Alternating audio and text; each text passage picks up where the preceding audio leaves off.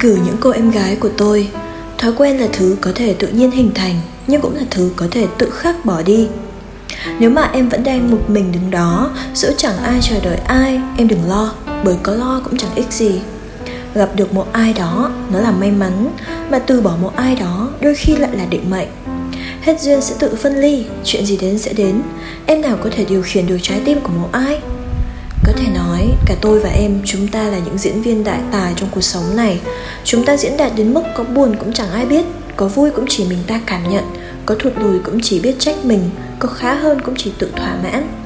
Tôi hiểu cái cách mà em giấu nỗi buồn và sự gượng gạo mỗi ngày.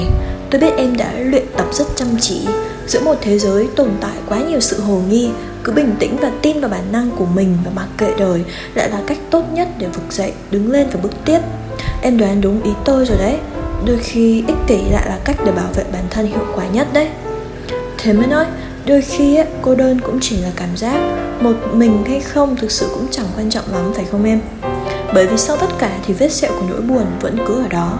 Chỉ là em đã làm phai mờ chúng đã làm dịu chúng bằng sự vô tình và nhẫn tâm về quá khứ của em hay chưa?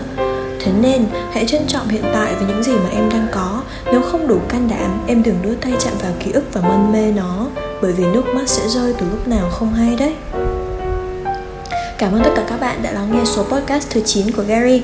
Podcast mang tên Gửi những cô em gái của tôi. Hẹn gặp lại các bạn ở những số podcast sau nhé.